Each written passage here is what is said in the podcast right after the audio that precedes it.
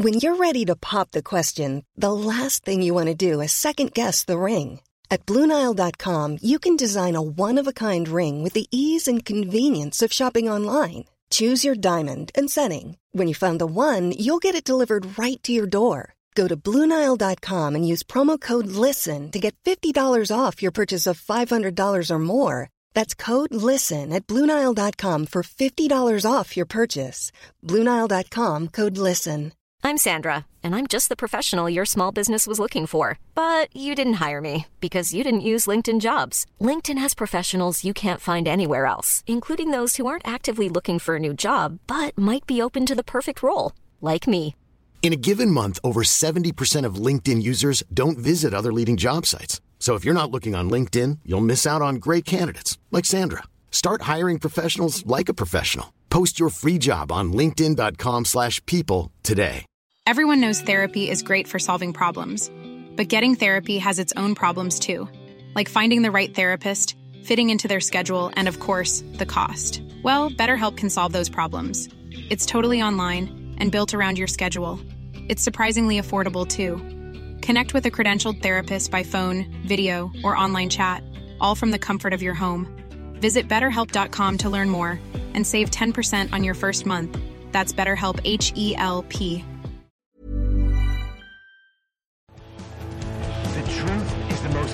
most convincing story that maps onto reality, and that's why the central narrative is falling apart. Right now in the United States, people should not be walking around with We masks. must see the central narrative for the fiction that it is.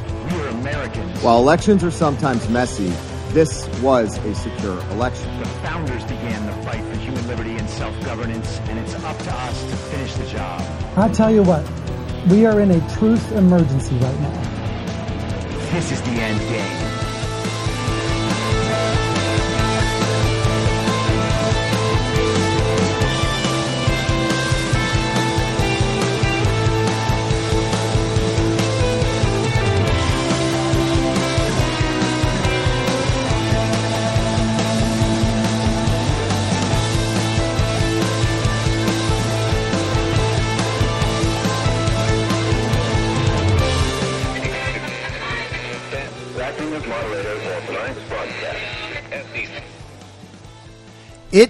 Wednesday, November 30th, 2022, the 679th day of dystopia. I'm your moderator, Chris Paul. Let's be reasonable. A warm welcome and hello to all of you listening to the podcast on the day of its release. The only way to do that is by becoming a paid subscriber at imyourmoderator.substack.com.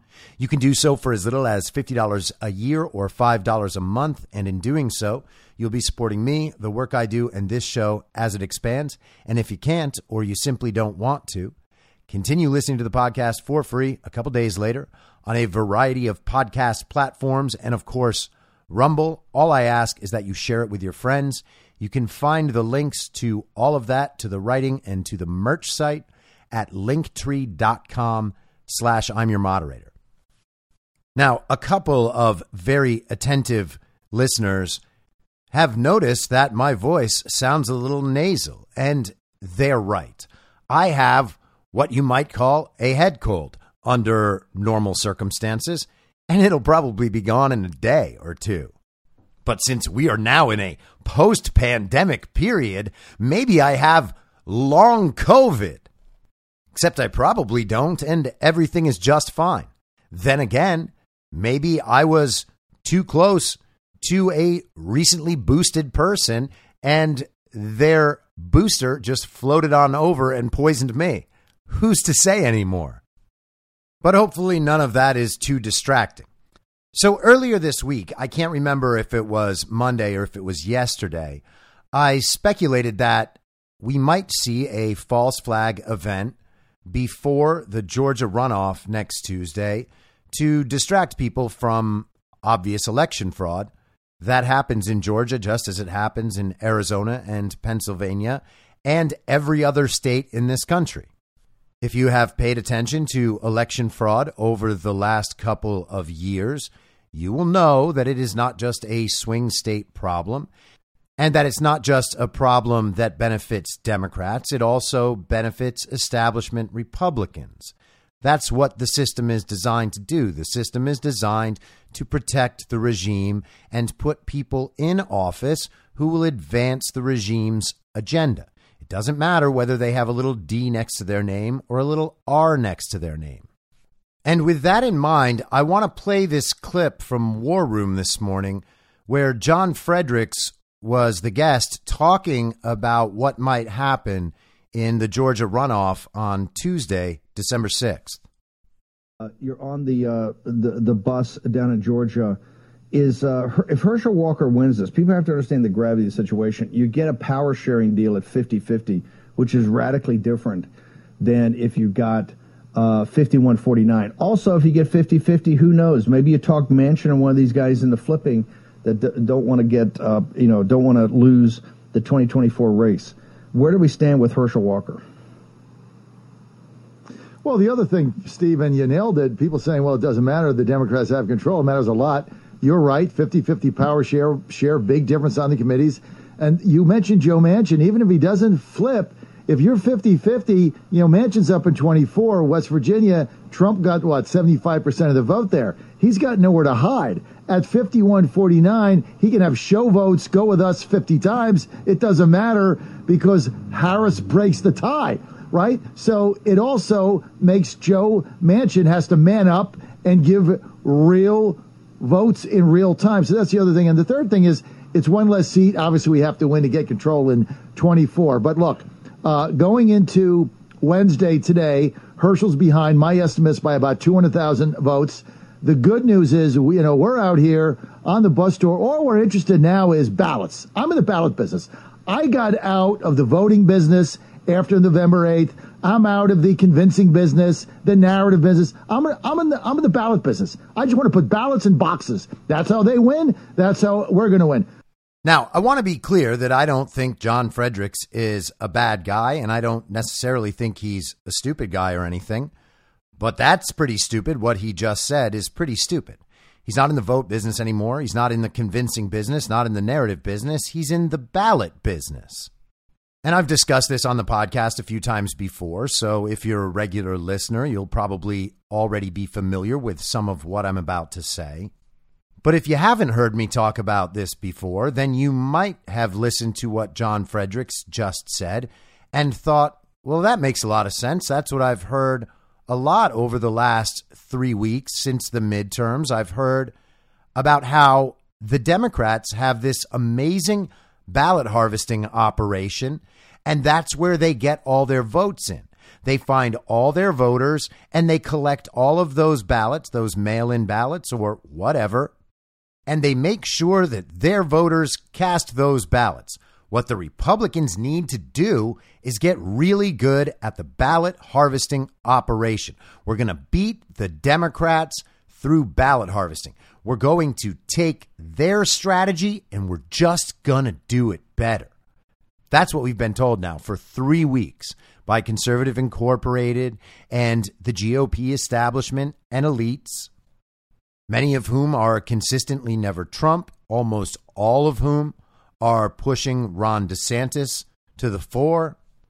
But that point of view is either totally ignorant or it's dishonest to the point of obvious complicity with the regime. There is no way for Republicans to compete in that system. And it's not Republicans versus Democrats in a game of ballot harvesting. It's the regime versus not the regime in a system designed to ensure that regime candidates win no matter what. And here's the thing the regime controls every element of the process of voting. So it starts with voter registries. They have these national organizations like ERIC, for instance. They have public private partnerships with organizations like Rock the Vote or their subsidiary More Than a Vote. They have plenty of other organizations as well. Those organizations have direct access to the voter registry database in states all across the country. so they can just flood new voter registrations onto the state's voter registry. And we know that states are loath to actually clean up their voter registries. They know that there are thousands, hundreds of thousands, sometimes millions of ineligible and inactive voters on their voter registry, and they simply don't care. There are estimates that California might have 5 million excess voter registries. And that estimate was actually from a couple of years ago. It's possible that it is much worse than that. And that really matters in a place like California where they send out mail in ballots to everyone on the registry. So they control that part of the process. Then they control the distribution of those ballots, particularly in states where there is mail in voting or even really easy absentee voting that you'd have to sign up for. Even states like Pennsylvania, where you have to provide some sort of ID to be able to receive a mail in ballot. They can actually accomplish that. So they've got the voter registries, they've got the distribution of the ballots. We know they go harvest those ballots. And that's where some of the confusion comes in because people imagine this system as normal and functioning in some sort of ideal way. They think that this system was designed to make it easier for people to exercise their right to vote, but that's not true. The system was designed to allow additional opportunities to manipulate, influence, and steal elections. So we can pretend that all of those votes, those mail in ballots that are sent out, are all sent out to real people. And the parties have this really intricate ground game where they get out and they knock on doors and they get people's ballots or they convince people to put their ballots in the drop box. They convince them to vote for one party or the other. But that's not how it is. If they send 3,000 ballots to an empty lot, what kind of ground game is going to go knock on the doors that don't exist and retrieve those 3,000 ballots from an empty lot. Or they send 400 ballots to a 10 unit apartment building. And those ballots never arrive, obviously, because there are no people there. So the ballots get returned, and then they are supposed to be accounted for, run through the system. And people are supposed to make sure that those ballots don't get cast. But do people do that? No, of course they don't do that. So you end up with all these additional mail in ballots just floating around out there.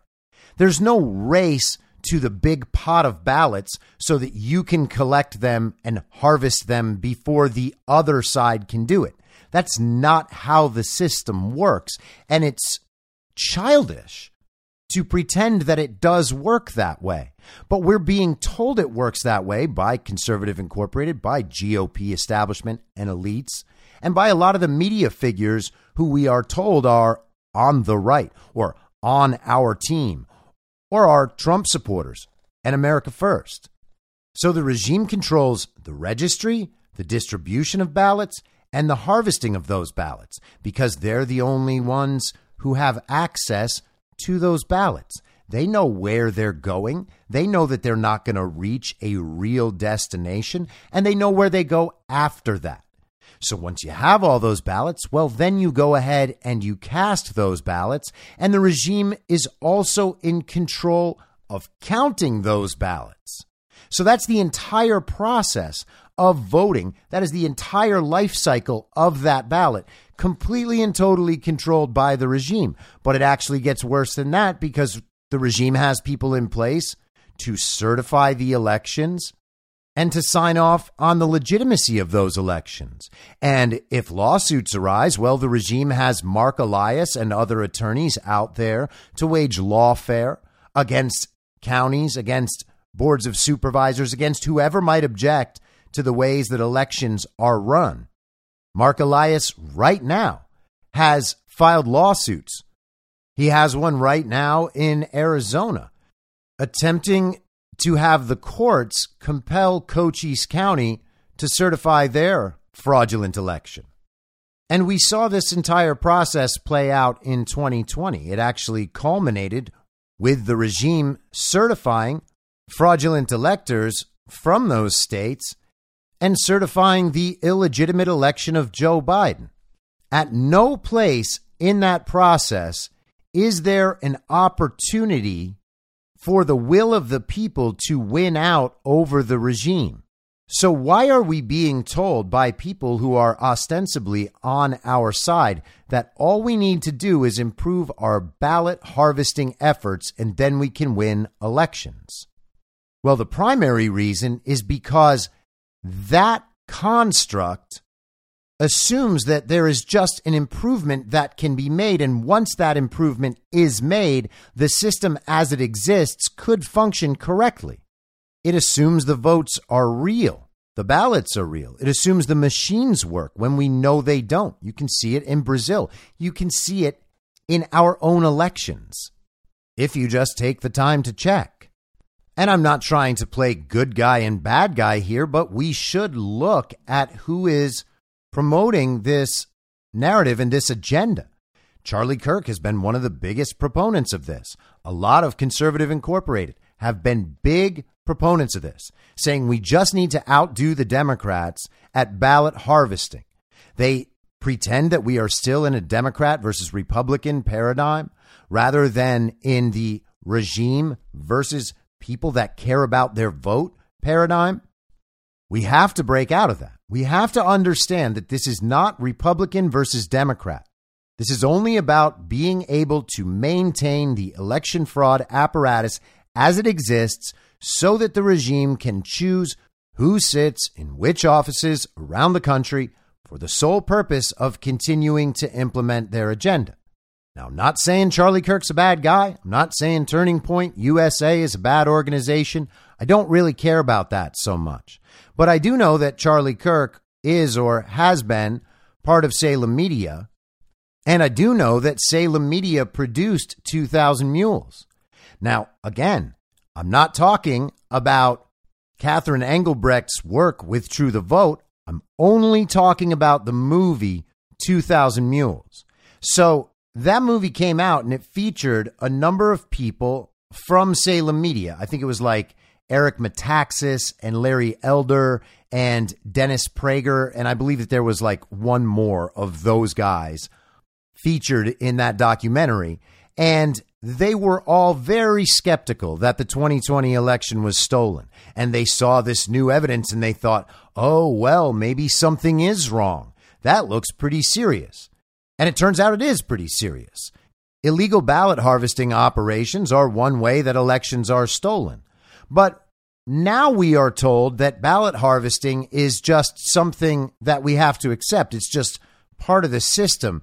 And rather than pursue the fact that this is obvious election manipulation and election theft, and that the laws actually aren't being followed at any step of the process, we just give up on all of that, accept the process as it is, and commit to doing a better job at one key element of the election steal than the regime can do. But they won't even say that. They'll just say Republicans need to do a better job of that thing that Democrats are doing to steal elections. So it accepts the system, it accepts the harvesting, it tells us that we actually aren't working hard enough or smart enough, and it accepts the outcome of these elections as legitimate. Now, is John Fredericks intentionally helping to push that narrative? I don't know. It's entirely possible that he's talking to a bunch of people who have all accepted the same narrative without questioning it, and they just assume, well, if that's the game we need to play, then let's play it as hard as we can and see how things shake out. We really need to get this last Republican Senate seat for Herschel Walker. And again, Obviously, I would rather Herschel Walker be in the Senate than Raphael Warnock. But we shouldn't be dishonest about what's happening here, and we shouldn't be fooled about what's happening here. It's entirely possible that good and relatively informed people are simply being fooled, and that the groupthink around this issue has been pervasive to the point where everyone generally accepts it.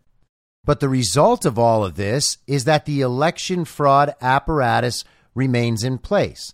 Now, a week or two before Glenn Youngkin's election in the fall of 2021, I said on this podcast that I thought we would see Glenn Youngkin win by a small margin, probably 51 49, just as we're going to see on Tuesday. Because what would that do? Well, it would convince Republicans who are skeptical about the security and integrity of their elections that actually Democrats can't just steal every election. You see that? Glenn Youngkin won because parents in Virginia got really upset about what Virginia schools were doing, how they were treating the children of Virginia, what they were exposing them to in terms of critical race theory and in terms of the gender agenda.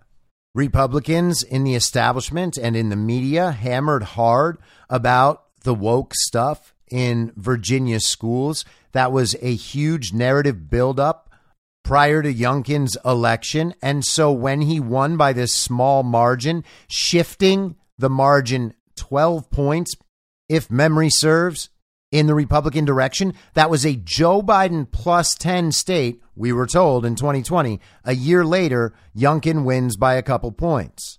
Now, on that same night, they stole the election for Governor Phil Murphy in New Jersey, but no one paid attention to that.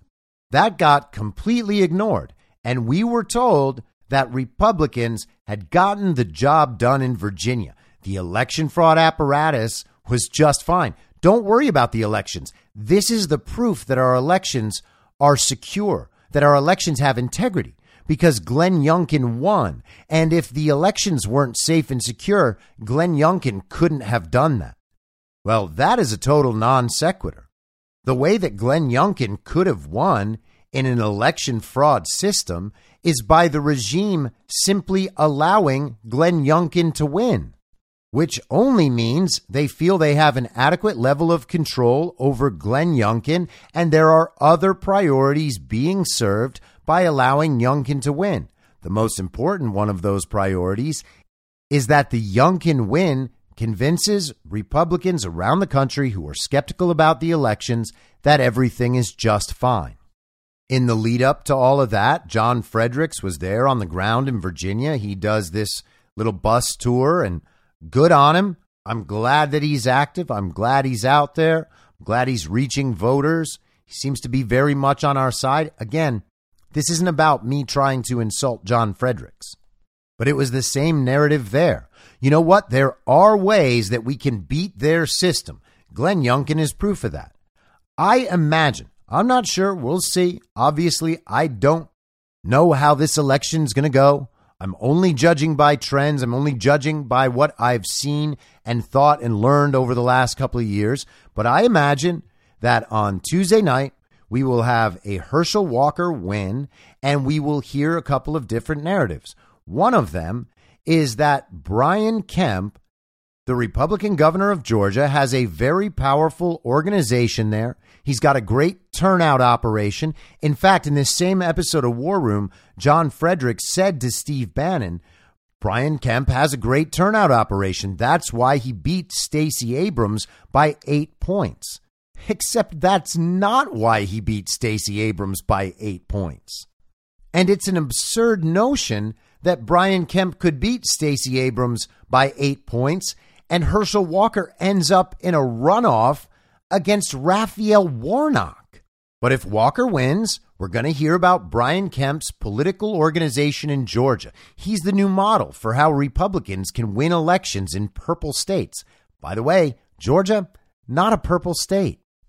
And we're also going to hear that part of the reason why Herschel Walker won is that Donald Trump backed away. He didn't go down and do a rally for Herschel Walker. He just kind of left it alone so that Republican voters in Georgia could make the decision all for themselves. It wouldn't be Donald Trump dominating the narrative.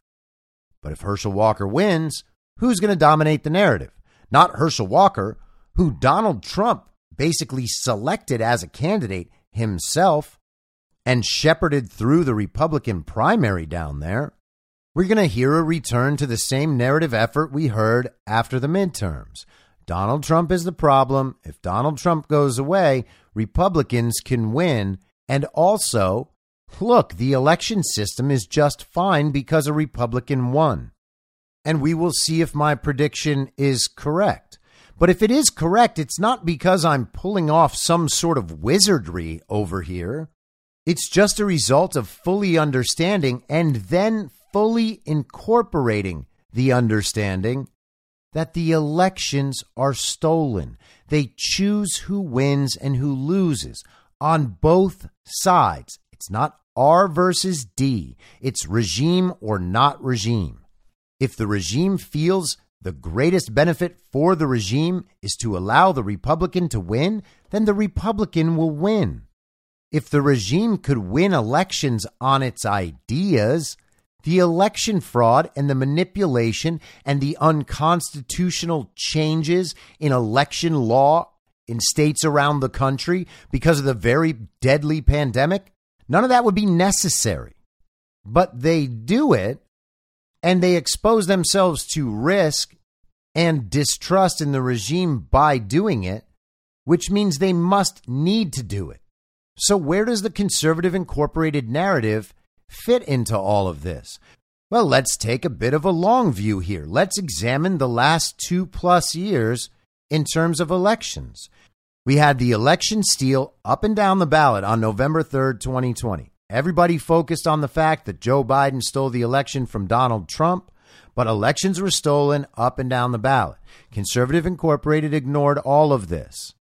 The vast majority of Republican politicians at the federal level and Republican representatives around the country, right down to the local level, they all ignored election fraud. They tried to block any investigation into election fraud. You even had people like Robin Vos, the Speaker of the House in Wisconsin, admitting that there was widespread election fraud, but there was just nothing that could be done about it. And the media covered for it. Fox News stopped talking about election fraud completely. Virtually no one on that network has talked about it at all in the last two years. Tucker kind of nudges up next to it every now and then, but that's the extent of it because Dominion sued Fox, so now they can't talk about it. Oh, it's all a legal thing.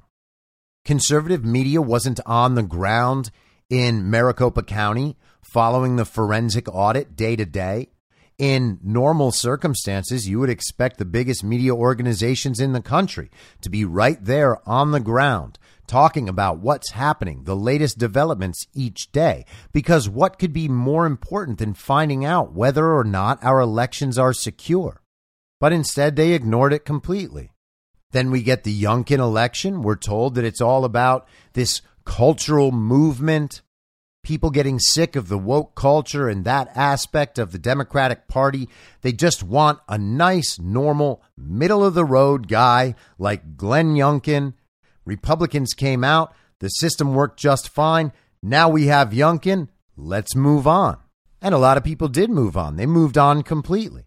And then 2000 Mules comes out like six months ago or something. And people can see an obvious system of election manipulation right in front of their eyes, all of it trackable, much of it on video. And we are told that ballot harvesting is the problem. Look at that ballot harvesting. That's how they steal elections. But ballot harvesting isn't the problem, it is just a problem. And there are some lawsuits here and there about it. There are places where the mail in balloting was ruled unconstitutional. The Mark Zuckerberg drop boxes were ruled unconstitutional. But by and large, most states just kept all of that in place and looked the other way. And then we have the midterms. And the big narrative after the midterms was Republicans failed. It was all Donald Trump's fault. And the solution is we need to get better than the Democrats at ballot harvesting. And we'll see if I'm right. But we might be hearing next week about how, in just four weeks, the Republicans were able to get this great ballot harvesting operation off the ground due to the incredible management of Brian Kemp and his organization in Georgia. And if they're headed in that direction, if that's what they plan to do, then we might see prior to this election some negative stories about Raphael Warnock and his spotty personal history. And we might see some big article in like Politico or Fox News about how powerful Brian Kemp's political organization in Georgia really is. We're going to need some seeding so that the narrative after the fact will make sense. They want you to believe what they're about to say later. You're going to get the ideas in your head, then you'll see it play out in real life, and then afterward, they're going to cap off that narrative by saying, hey, this is what we've been talking about. Remember last week when we told you for the first time ever how powerful Brian Kemp's political organization is in Georgia? Well, we were exactly right, and look at how it paid off. We didn't have any of this ballot harvesting stuff a month ago when Republicans lost and it was all Donald Trump's fault. But in just four weeks, we have fixed everything, and now Herschel Walker has won due to Brian Kemp's political power and the power of the GOP establishment. And the win was made possible because Donald Trump stayed out of it completely. Everything is just fine. The elections are safe and secure. Look at this. You got the red team back in the House, even if it's just by a very tiny margin in a massive swing election. And, you know, we stayed even in the Senate. But it was a tough Senate map. You know, it was the map's problem. We just didn't have the right candidates to defeat the map. Oh, you know, maps. Maps are so good at elections. But this really isn't a hard concept. If you had a system in place allowing you to cheat whenever you wanted to cheat, whether it's a, a card game or something athletic, whatever it is, if you have the ability to cheat and you don't want to get caught, what would you do? Well, you would let the other side win sometimes so that you could then say, well, if I was cheating, how did you win all of these times? And you did win at least a few times, which means I'm not cheating. If I was cheating, I would have just won all of the times.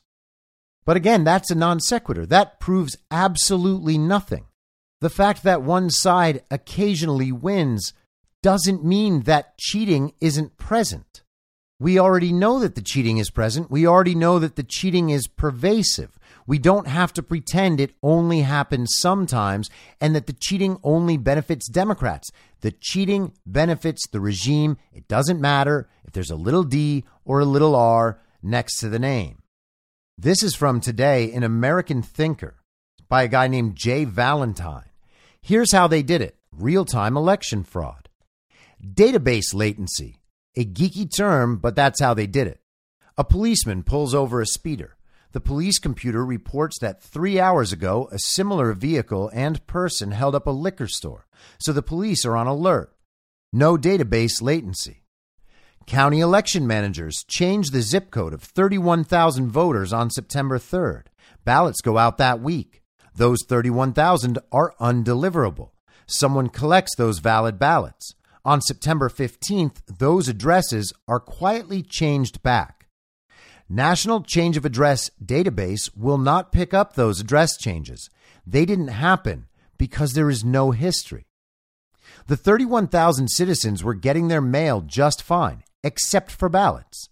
Ballot addresses were driven by the county mail in ballot database, the one that was changed, then changed back. Many states send ballots to everyone, the recipient is none the wiser that they never received a mail in ballot. They may vote in person. Oops, you already voted. Ever heard that? Welcome to database latency. Our bad guy pals know they can change voter rolls, take an action, then change them back. Who would know? A thousand voters are changed from inactive, voted, then changed back, and how would you ever know? With lots of complex footwork, you could eventually tell from their voter history file months after the election. What are you going to do about it? Reverse the election? The new and current ballot gathering strategy, mandated by the almost universal mail in ballots, adds pretty cool database games, exploiting database latency. Database latency, as you likely gathered, is when current reality lags the underlying record. We all experience it in our electronics driven society. The ballot gathering scammers know about latency. It's their ground game. To Republicans, election engineering is civics. To Democrats, it's business, and they are great at it. They know the Republicans have hundreds of diligent election sleuths working in basements and dining room tables checking voter rolls for the dead and the fakes. They know those people rely on NCOA, which is National Change of Address, and Melissa and other highly latent services at their baseline. If someone moved, it shows up in NCOA two months later. A real voter moved. They want to keep getting their St. Jude's donation cards. They fill in their NCOA form to get mail forwarded to their new address. Our fraud detectives find this person, and maybe someone voted for them. Cross out one phantom. Our bad guys are happy to give up a few retail level ballots to hide the wholesale level ballot gathering apparatus. They count on it. Here's the fraud equation taking place across the country count the in person votes on election day, count the early in person votes, shut down the system. Atlanta water leak, Maricopa County everything. Bring in undeliverable ballots gathered when you changed voters' names, addresses, or zip codes, then change them back. Determine the votes you need to win. Press the win button. Wait for Republicans to file a lawsuit months later. And he's obviously being euphemistic there when he says press the win button. But once you know what it takes to win the elections you want to win, and you have the ballots necessary to create that win, all you need to do is insert those ballots that you've had under your control into the process. Floating ballots are the lifeblood Democrats need to win, and win they do. And it's important to note here that this author seems to be missing the point I was making earlier about the Democrat versus Republican paradigm. That paradigm is dead and it doesn't make sense in this conversation. I think that this author is doing a fine job about everything, but that his thinking along those lines needs to be updated. Ballot gatherers know Republicans use dumb technology, relational databases, SQL, NCOA, Melissa, and non real time, highly latent systems. Bad guys are happy to watch Republicans waste time finding ones and twos while the real action takes place by the thousands, invisible to these batch, latency prone systems. The RNC helps with its antiquated big data system, equally oblivious to anything that happens within a month. Want to run for office? It's uglier. A latency prone database like the RNC's, to pick one, tells you how your voter was prone to vote over the last 10 election cycles. She leans Republican. Unfortunately, it does not tell you that while she leaned Republican for years, she donated this week to Greenpeace and is enraged at the dollar store being built across her street. Real time means something. What is going on here now, today? Your Democrat opponent knows that. She is real time. You aren't. You are RNC. You, dear candidate, are using the RNC latency database to get out the vote for your opponent because you are latent. We explain this at www.omega4america.com, and that's the number four, omega4america.com. Let's take a short walk into the future of how we fight ballot gathering with technology. Just a fun little peek. Again, the problem here is accepting that the system itself is legal and can produce accurate results. The only problem is the ballot harvesting, ballot gathering system. We know an election commission is going to do anything possible to make the Democrat win. Wisconsin Election Commission, Arizona's Maricopa County, seven states in 2016, for instance. Rather than wasting time on batch NCOA, National Change of Address, we get a daily copy of the election roll. That's expensive. The list in Wisconsin is $12,000. But did you know your Democrat friends bought it 28 times before the 2016 election? What is a governorship worth? How much does a contested Senate seat cost? Maybe $50 million? What is a presidential campaign worth? Why would anyone spend $50 million on a Senate seat and let the other side own the election rolls? That is a question Ronna McDaniel may be asked by Mike Lindell. We take that election roll with perhaps 15 million voters, Florida, for instance, or Texas.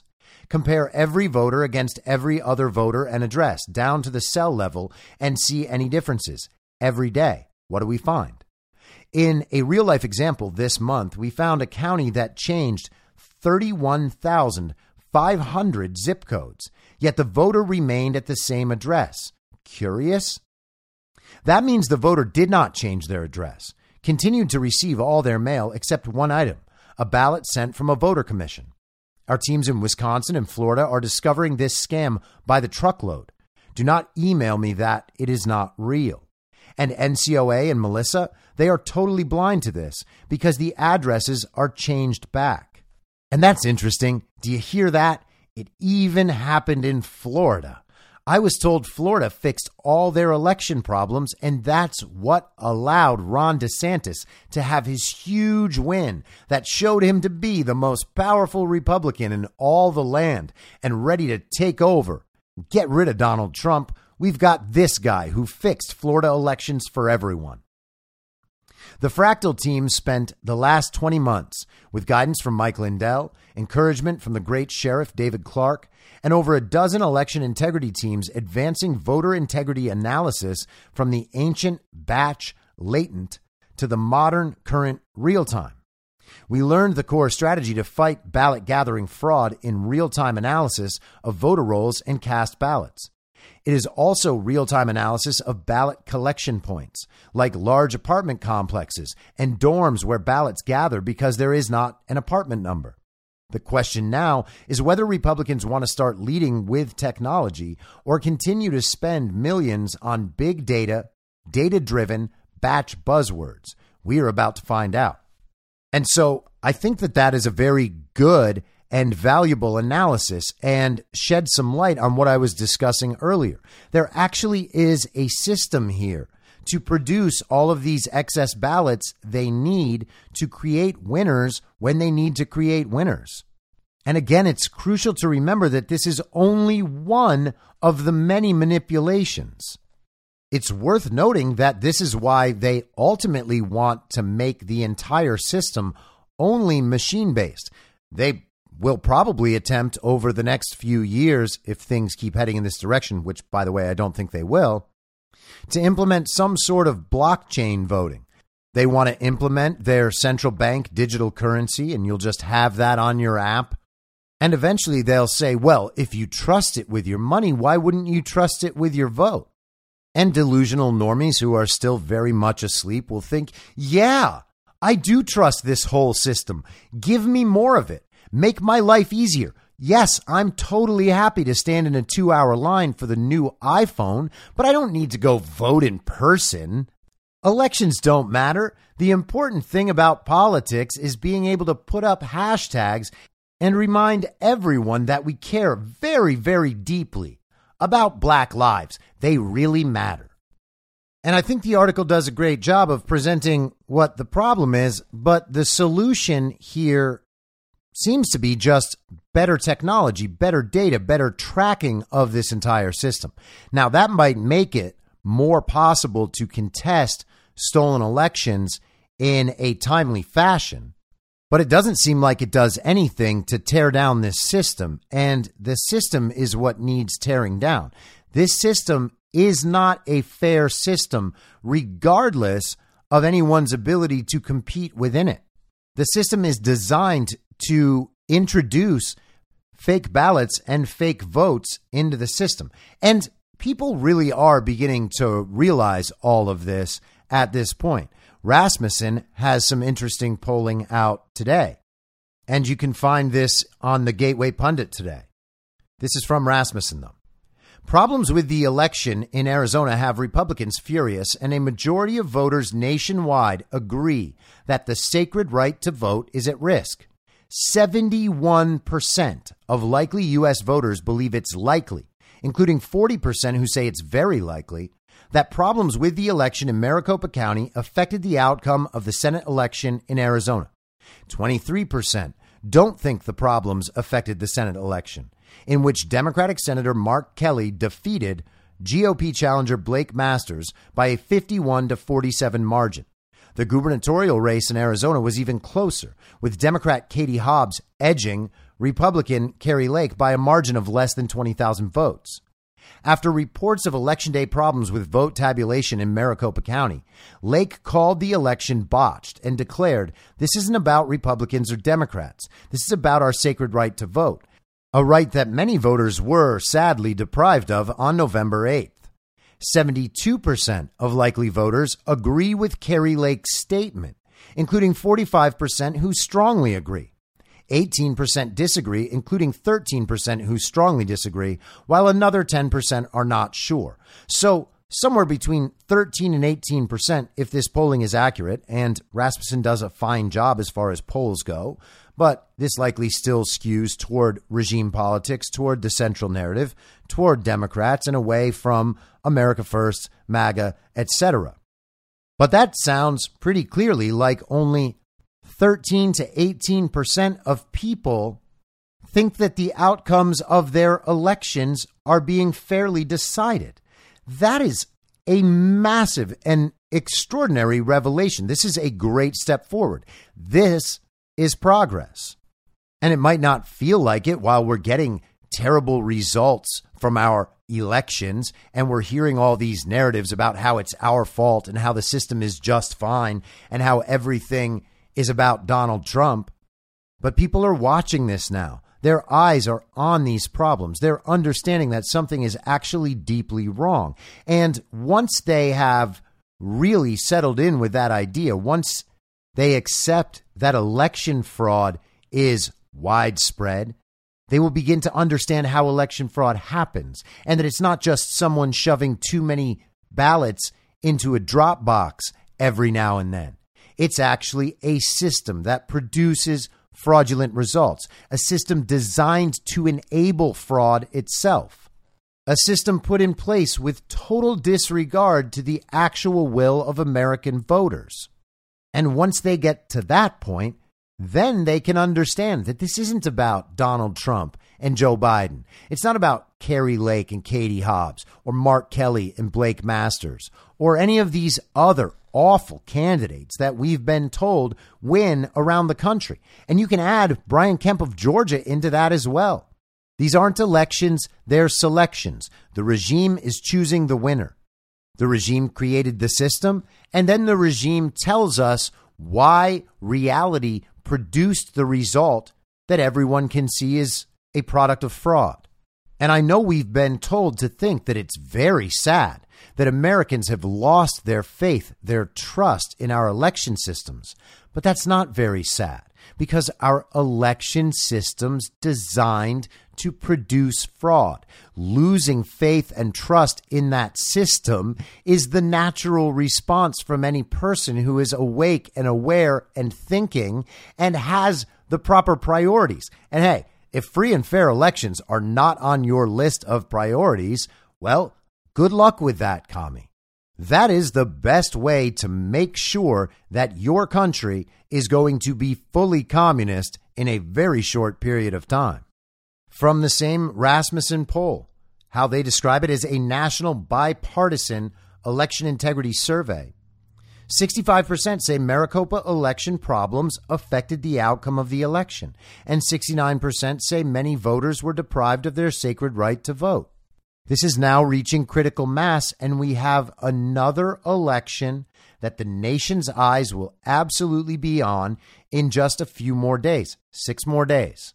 Now, obviously, I don't know what's going to happen, but if the scenario plays out like I've laid it out in today's podcast, then the important takeaway is this system is so clearly rigged that we can now see every element and how they are producing these results and how they are confirming to the public that these results are somehow valid. We need to understand the thing as a whole so that we can counteract it as a whole, so that we don't find ourselves being like the Charlie Kirks and the Conservative Incorporated and GOP elite and establishment media influencers of the world and saying, we just need to beat them at their ballot harvesting game.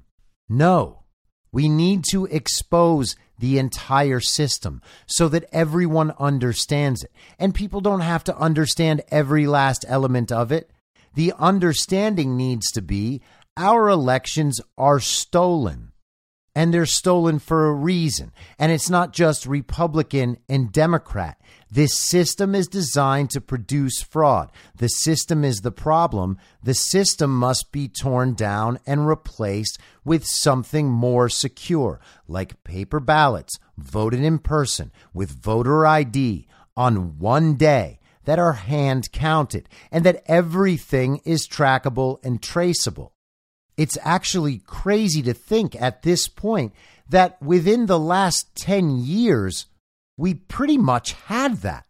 I mean, I'm 44, so I've been voting for 26 years. And for the vast majority of that time, I walked in to a very small local precinct.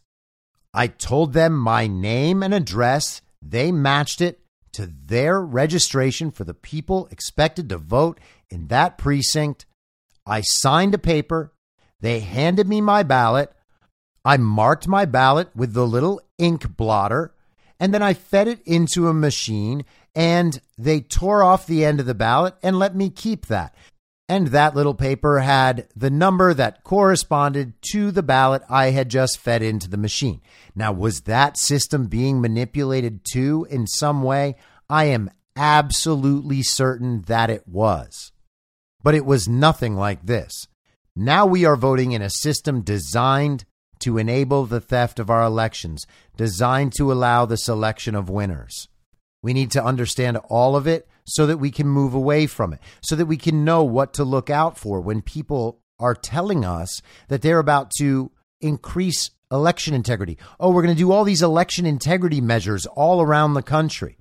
Ron DeSantis is going to set up a state controlled election integrity task force. Wow. What did that election integrity task force find recently? Well, a widespread ballot harvesting operation in Florida. But now ballot harvesting is just something that we accept. It's just part of the process. What we really need to do is get better. We don't need to prosecute the illegality.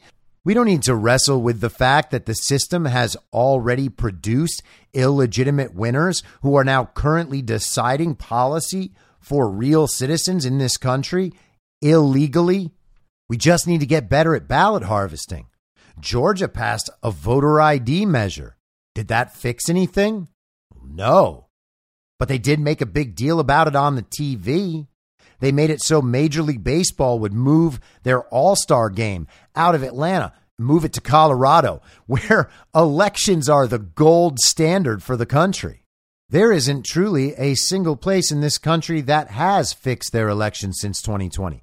Maybe there's a county here or there that has done away with the use of machines, and maybe that was their only problem in these small rural counties in states like New Mexico or something. There are counties around the country that don't have severe problems with their elections, and good on them. I'm certainly not trying to besmirch people who really do take their jobs seriously and do their jobs with integrity election workers, election officials, etc. But these problems are widespread, and the attempts that have been made around the country, the ones that we have heard about, to fix these problems have done virtually nothing. They've left the system almost entirely in place as it was, and whatever changes are made always come built in with the same loopholes that the regime then learns to exploit. So let's see how things unfold over the next few weeks. That 71, 72%, that might become 81, 82%, depending on what happens in Georgia, depending on what happens with some of these lawsuits. We need to get that number that high. Once it gets that high, once we reach some sort of critical mass where the public at large understands that these elections are stolen, that's when people continue to awaken. And that's when we finally find the will to make the changes necessary to take this country back and restore election integrity. If we don't have the vote, we don't have anything. I'll be back tomorrow at the same reasonable time on the same reasonable podcast network. I don't have a network. Masks and lockdowns don't work. They lied to you about a pandemic, and Joe Biden will never be president. In my mind, that's the end game. If you're listening to this episode for free, you can support me and support the show and the work I do by signing up for a paid subscription at imyourmoderator.substack.com. You can do so for as low as $50 a year or $5 a month. Comes out to under a quarter per episode, and you'll blast right through the paywall for all of the writing. The merch store is www.cancelcouture.com, and you can find everything else by heading to Linktree, linktree.com slash I'm your moderator. And I'll see you soon out on the range.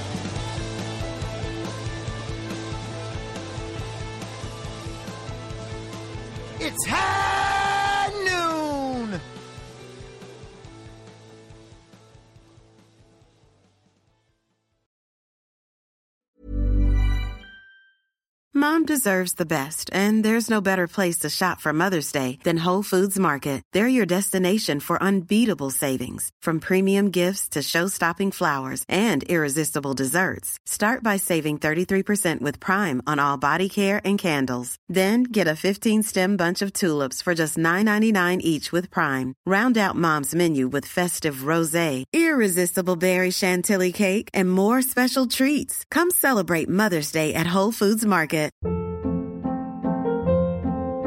Hold up. What was that? Boring. No flavor. That was as bad as those leftovers you ate all week. Keke Palmer here, and it's time to say hello to something fresh and guilt-free. Hello Fresh. Jazz up dinner with pecan-crusted chicken or garlic butter shrimp scampi. Now that's music to my mouth. Hello Fresh. Let's get this dinner party started. Discover all the delicious possibilities at hellofresh.com. Mom deserves the best, and there's no better place to shop for Mother's Day than Whole Foods Market. They're your destination for unbeatable savings, from premium gifts to show-stopping flowers and irresistible desserts. Start by saving 33% with Prime on all body care and candles. Then get a 15-stem bunch of tulips for just $9.99 each with Prime. Round out Mom's menu with festive rosé, irresistible berry chantilly cake, and more special treats. Come celebrate Mother's Day at Whole Foods Market. In my mind, that's the end game. Thanks for listening. If you'd like to follow what I'm reading and thinking throughout the day, you can do that by downloading the Telegram Messenger app and going to t.me slash I'm your moderator. On social media, you can follow me on Truth Social, Gettr, and Gab at I'm your moderator. I also have channels on Rumble and BitChute. If you'd like to follow the writing, you can find me at imyourmoderator.substack.com. The merch site is cancelcouture.com or go direct shop.spreadshirt.com slash cancel dash couture. If you'd like to support the podcast financially, the best place to do that is Ko-Fi. Go to ko-fi.com slash I'm your moderator. And all of these details will appear in the show notes with each episode. I'll see you soon down on the range.